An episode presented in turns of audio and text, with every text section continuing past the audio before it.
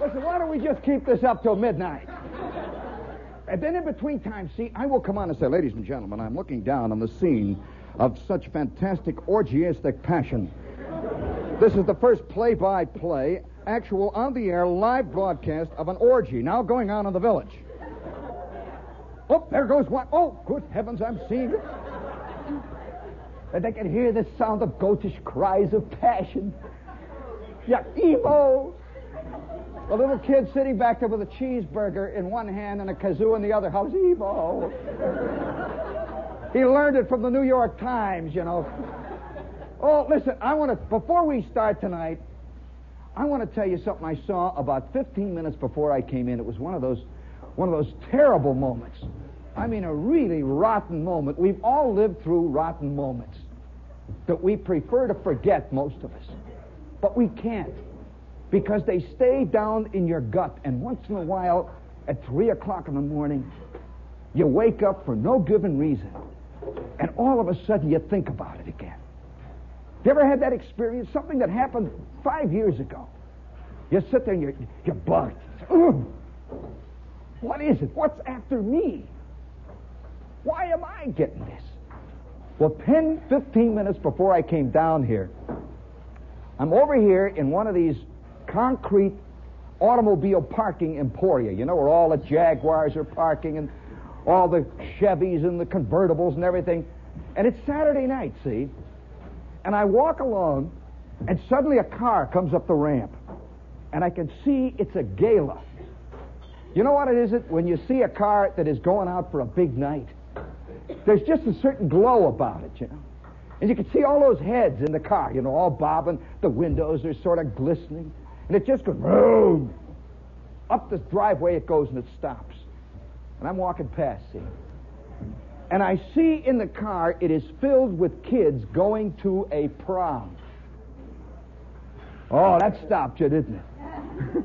oh, there isn't, I'll tell you, there isn't a single one of us who are Americans who don't know that it's a magical, almost a mystic totem word. Prom. Prom. It's a thing, I don't know, you know, it's very hard to describe it. It's, it's much more important in most people's lives, and yet it's a thing you practically instantly forget because it turned out so rotten. yeah, it's the truth, you know, it's one of those things that you're, you, you know, you're supposed to dig. You know, you're supposed to love it because it's part of, you know, high school, graduation, and for four years they talk about the prom, the senior prom. Well, I'm over here in this parking lot, and I see them getting out, and here are these kids, you know, the boys. They got the rented coats. Half of them still got tags on the back, you know. They all get out, stand there with the with the black ties, all you know, tied real tight, necks bulging out. You know that feeling, that thing like you're a, you're a tube of toothpaste, and you got the top on, and somebody's squeezing like mad from the bottom. You know, the kids are all. Uh, one guy's got a cummerbund, see? And the kid's about 38 pounds overweight. And he doesn't know it, see? He thinks he isn't overweight, so he got a size 32 cummerbund. And he is a size 39. You know, the cummerbund is bent over on the top, and it bends up at the bottom there, and you can hear little creaking things. They, they all get out, see? And the chicks start getting out. Now, you know, let's face it, the prom is a chick thing. This is truly a feminine, this is kind of a, it's kind of a, uh, well, it's almost druidic in its fertility symbols. You know, with the flowers, the green leaves. they even have things called bids. And here they're getting out, see, and the girls have all got these flowers. And I'm standing there, you know, waiting for them to get past me. This, this just actually just happened. I don't know. They, they're out there in the darkness now, probably still crying. Yeah, and, and they get out of the car, see, and they're all getting out real careful. You know, the girls have got the long dresses, you know, those awful looking white dresses. You know, they all got little bumps all over here. Half the girls are wearing a girdle for the first time in their life. The girls weigh, you know, they weigh 84 pounds. The mother says they got to have a girdle. You know, here they are. They're, they go in like this. you know, they're getting out, seeing they're very carefully squeaking out, one after the other, and there's seven of them. It's the old man's car. Got a Jersey plate. They've made it so far okay, see. They came over the bridge okay. The old man's car is all gleaming. Now they're ready for the big scene, see. And I'm waiting for them to get past me. One little chick, the last one, is still in the back seat. And here's her big clunk, you know, the guy that's got her, you know, he's going to take her out. Stanley's waiting. He's got a hold of the door, see. He says, come on, let's go, Dottie. Come on, let's go. It's getting late. You know, he's anxious. You can see his ears are wet and red. Come on, let's go. And she is trying to get out. She just gets down like this, takes two steps forward, when all of a sudden, she rips her dress right up the back. It is hooked onto the, the little window knob. A rip about seven feet long. And instantly you could just hear this. I could see the scene. You know, they've been picking this dress out now for four and a half weeks in Gimbels. Four and a half weeks they've got it taken in and let out. They've measured her, and now it's ripped right down the right down the back end, all the way down. And what, what got me was Stanley. Stanley says, Oh, it's, it's not very bad. Oh, it was just hanging in rags. The other girl sort of looked embarrassed, and her corsage just drooped. Just went down, and immediately she started to cry. And I thought, oh boy, the prom is off. This is the beginning of the night that they are going to forget by next week. Their mind will erase it. A friend of mine who's a doctor told me a story just last night. And he, he, he told it, you know, with that hesitant, almost, uh, almost choked up way of telling about something that he has erased, but not quite. He told me about the night he graduated from medical school. Can you imagine anything bigger than that? He's a doctor, see? A new doctor. And he goes out and he rents this tuxedo. And he's got this fantastic chick that he has been pursuing up and down the halls of this university for four years. And finally, he has caught up with her now, see. She wouldn't even consider him until it said doctor. Now he's doctor, see. He ain't no longer Mike or Freddie. He's doctor, see. He rents the tuxedo. And now the two of them, he didn't, he didn't even know her.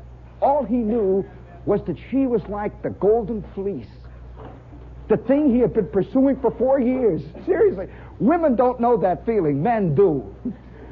That's why Beethoven was a man. oh, he was writing about a lot of things. I'll tell you.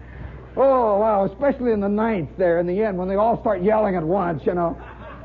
You could just see Beethoven was thinking of a date that he had that didn't pan out. He was pleading for love of mankind, you know, and Schiller and Goethe, all of them. There isn't a female in the lot that writes that kind of stuff. And my friend is about, you know, he's, he's a changed man as of that night. Up to this point, he was, he was an idealist. He believed that to the good went the good. He believed that if you did nice things, well, nice things happen to you. You know? And he is a nice guy. He's been pursuing this chick now for four years. And she's he says he says, I'll never forget her. He said she was she was like carved out of ivory soap. Just beautiful. I mean, she floated and everything. She was just pure. 99 and 44, 100% pure all the way, you know. By the way, when you were a kid, did you ever see that slogan? 99 and 44, 100% pure. And every time I saw it, because I had this rotten arithmetic teacher named Miss Jacobs, every time I see that slogan, I want to say, why don't they reduce the fraction? You know? That's just the kind of thing that went, Miss Jacobs will write on the B minus. What goes into 44 and 100? Divide it out. You know? Well, you know, that, he, he, she was that kind of girl. She was just beautiful, elfin, beautiful, pure thing, see? And so he's got about 25 bucks. And you know, a medical student is really uptight, I'll tell you. Every med student I ever knew is really living harder than any artist I ever knew. And so he has scraped together 25 simoleons. He has graduated this day. Where do they go? Well, they go to the plaza. And you know how that is. All of his life as a kid, he'd walk past that, see. And he'd see these rich people with the long dresses and the Mercedes and the big Rolls Royces, you know, and those, you know, those big ornate carved, those fantastic lamps they've got out there. It was the plaza, see. And now he is going to take her to the plaza. The doctor. He's in his rented tuxedo. He's with his rented girl, you know? you know, oh yeah, he's a real idealist, see? And so they walk up to the head waiter. He didn't know anything about this, you know. He thought it was kind of like the H&H. You walk in, you know. Instead, they got gold trays or something, you know. He walks in there. Here's the head waiter, see? And the head waiter says, uh, how many? They always ask you that. There's only two of you. Just how many? You know, what he really wanted to say, she's the only one who's here. I'm just with her. The guy says, how many? And he says, uh, two. And he wanted to say, I'm a doctor. Give me a good seat. He says, you know, it's funny. You want to say, well, I'm a doctor. I should be a part. If anybody needs a doctor here, I'm ready. You say, I'll jump up in case of anything. Anybody gets a clam stuck in his gizzard, I'm ready, you know. He's ready to leap, you know. So they, yeah, he says it was a terrible moment, and so they come into this place, you know, and here are all these. Have you ever been in the in the in the in the plaza when it's in the full blush, when it's in heat?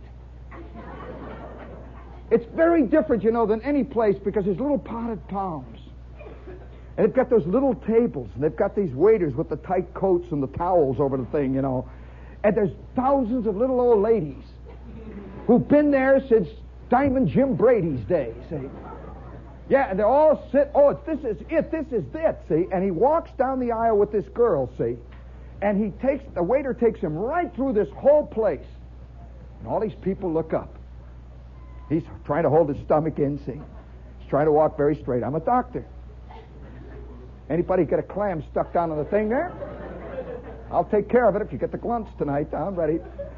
And they walk to the table. So you got it. He goes all through this, this beautiful restaurant. It costs you $20 just to go into this place. See? They get to the table.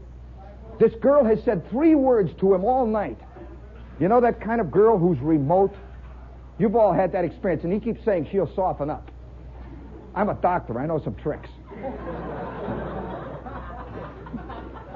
Where did she sees my diploma? I'll tell you. I'll show her. You know, I've got a lot of stuff going. See, he's plotting, see, and she has said nothing. She's walking beside him with this kind of ethereal, floating quality that prom girls have. They arrive at the table, and the waiter, you know, goes around. He takes the chair out for the girl, and she sits down. And he takes the chair out for him, says, May I help you, sir? He sits down. And he puts the menu down and says, Will you have a drink? And she says, uh, uh, Yes, I believe I'll have. I'll have a Bloody Mary. And my friend sat there. He, he's thinking, What is sophisticated, see? And believe it or not, the only thing he could think of, because he's half paralyzed, he's a doctor this afternoon, you know, first tuxedo, plaza, the whole bit. His mind is blank. He says, Give me a Boilermaker. Have you ever asked for a Boilermaker in the plaza?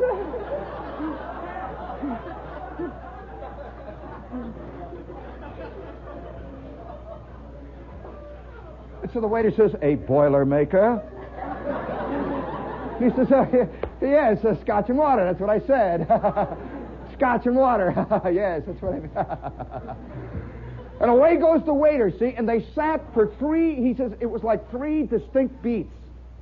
They sat at the table, this snowy tablecloth, made of the finest Irish linen.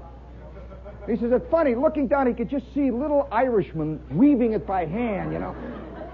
And there was the silver, you know, with the carved crest of the plaza on the big plate that was hot and everything. Oh, the crystal. And he, he's sitting there and he looks across and he, his mind, you know, you're, all of us men know this, see. His mind says, now, catch her eye. You know that look, men? All of you have practiced, no doubt, in front of the mirror, that burning look. You know that look? Just look. Yeah. He, he, he starts it, see. He turns the look on her, and she leans forward. And he says, Oh, wow.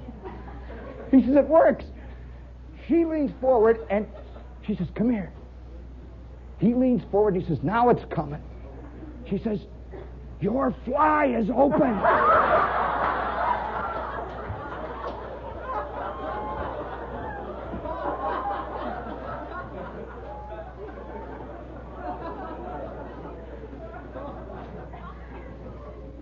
And he's a doctor, you know. He reels back, you know. You'd think he'd be used to that kind of stuff, you know. He says he reels back. He sits there, and here's this beautiful tablecloth and everything, and all these people. And he has this sense that they're all looking at him.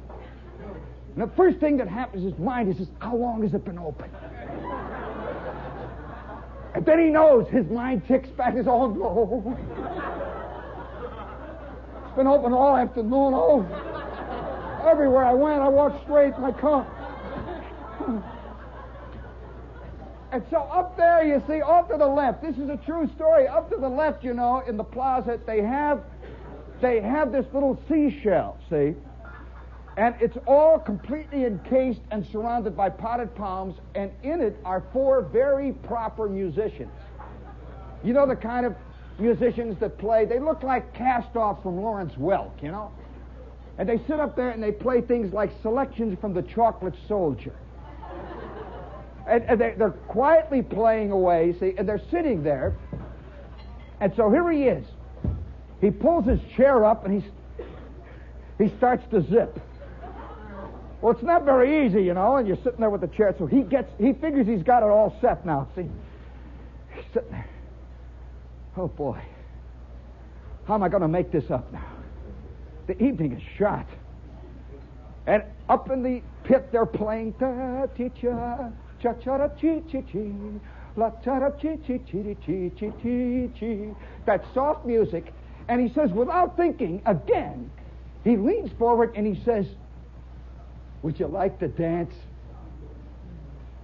And she says, "Yes." And there were a couple of stately people out there, you know, that you know that rich people dance. C. Aubrey Smith type dance, you know, when they sort of move back and forth like this. You know, they move like this. The music means nothing at all to that kind of dancing. It bears no relationship even to dancing. It is closely related to something that they do in Britain that has to do with changing of the guard. You know, they sort of walking around, see. And my friend, remember, he's a doctor. He's sitting there, and she says, Yes, I would like to dance. Let's wait until they play something a little faster. So he says, Very good. Okay. The waiter brings the drinks. And now he's beginning to get calm again. You know how that, that feeling of, gee, well, I'm coming back now. The roses were coming into his cheeks. He was beginning to breathe regularly again. His heart had started once more. See, the sweat was drying after that fantastic moment with the zipper. Now everything's cool. And the band starts playing something. This is called the businessman's bounce. They,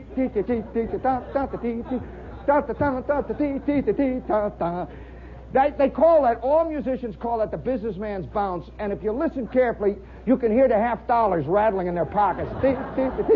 Tink, tink, tink, tink, ta, ta, ta, ta and the credit card scratching together. Well, that was fast for the plaza, see? So she says, Shall we dance? And he says, Yes. And with that, he pushes his chair back, steps up, sweeps around to get her, and off goes the whole shebang. Down comes the table, stuck in his zipper is the tablecloth.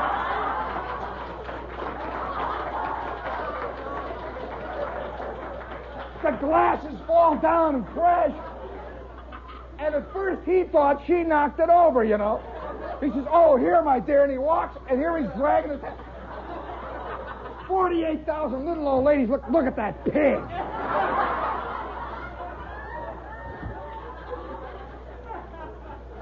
What was he doing under the table? A pig. How do you get up in front of the plaza and say, well, uh, you know, I'm just a card. I like to do little party jokes. You know, he had this he had this terrible feeling that he should stand up all of a sudden and say, uh, "All right, now anybody uh, pick a card, any card." You know. what a moment! And you know, he said he said he got that thing out. You know, he finally got it unzipped. The waiters they were they were fantastic. He says you could you could not believe it. He says the waiters came over there. He says there were about seven French waiters. And they, for the first time, liked him. they were French waiters, see? Suddenly he was in, you know, they're bringing him drinks. They're, he's the only swinger that's been in there in a hundred years.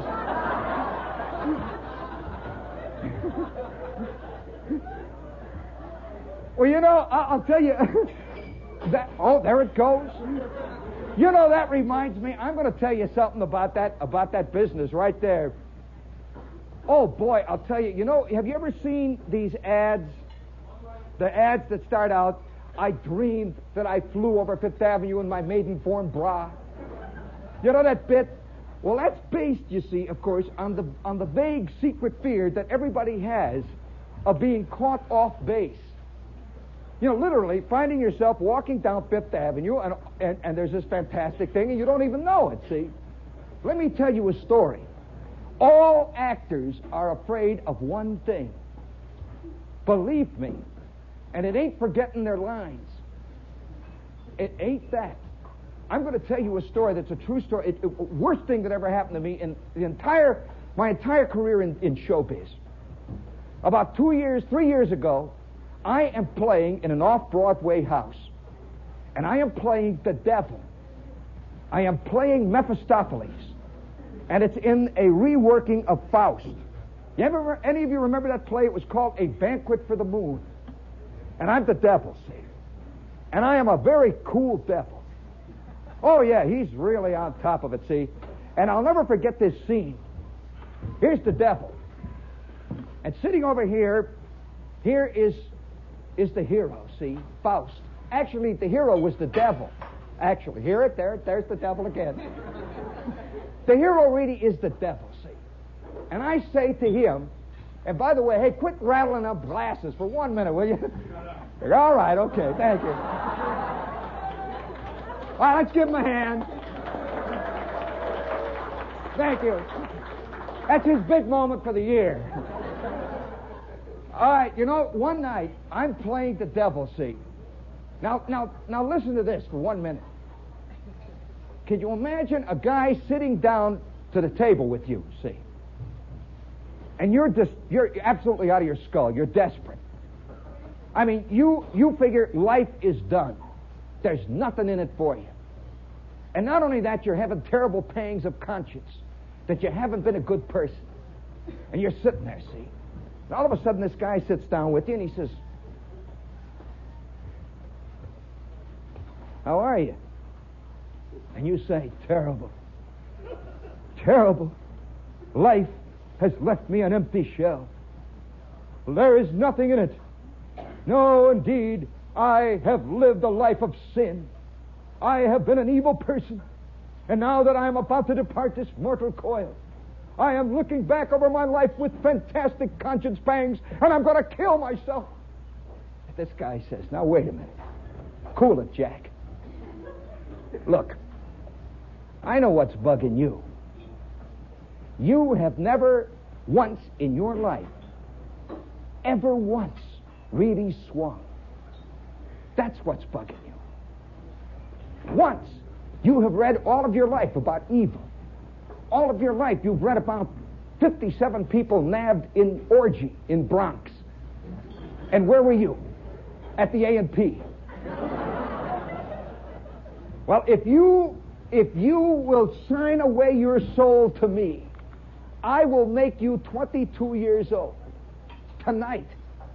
And I will make it possible for you to do all the things that you ever wanted to do, only a few things you never thought of. All right, are you ready to sign?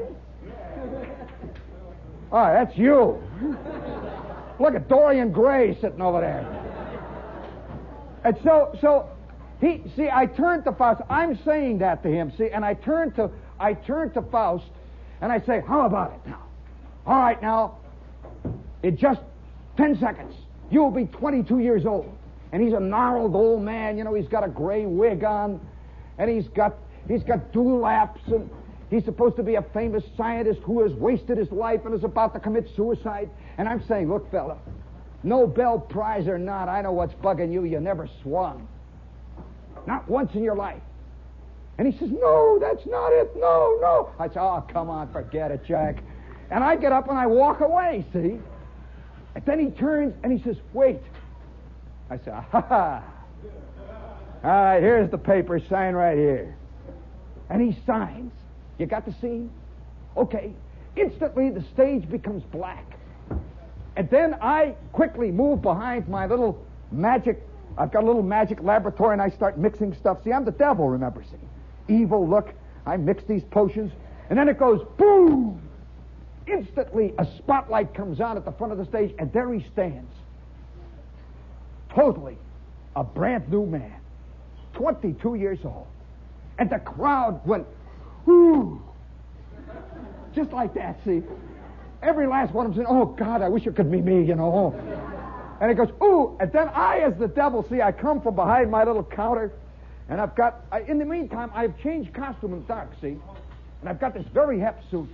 And I come sweeping up to him, and I walk up behind him, and he's looking out at the audience, see? And I stand and look over his shoulder. He's supposed to be looking in a mirror, and I say, How do you like it? And he says, Boy. And I say, How do you like it?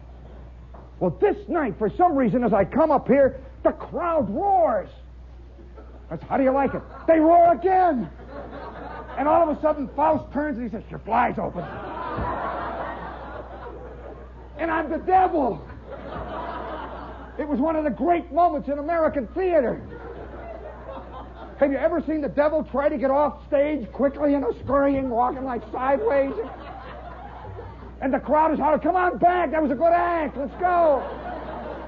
Oh boy, and to, we'll be back in five minutes, but before we go, let's give one note of compassion for all those guys out there in the darkness who are about to make a fatal mistake. Let's hear it. Oh. We'll be back in five minutes.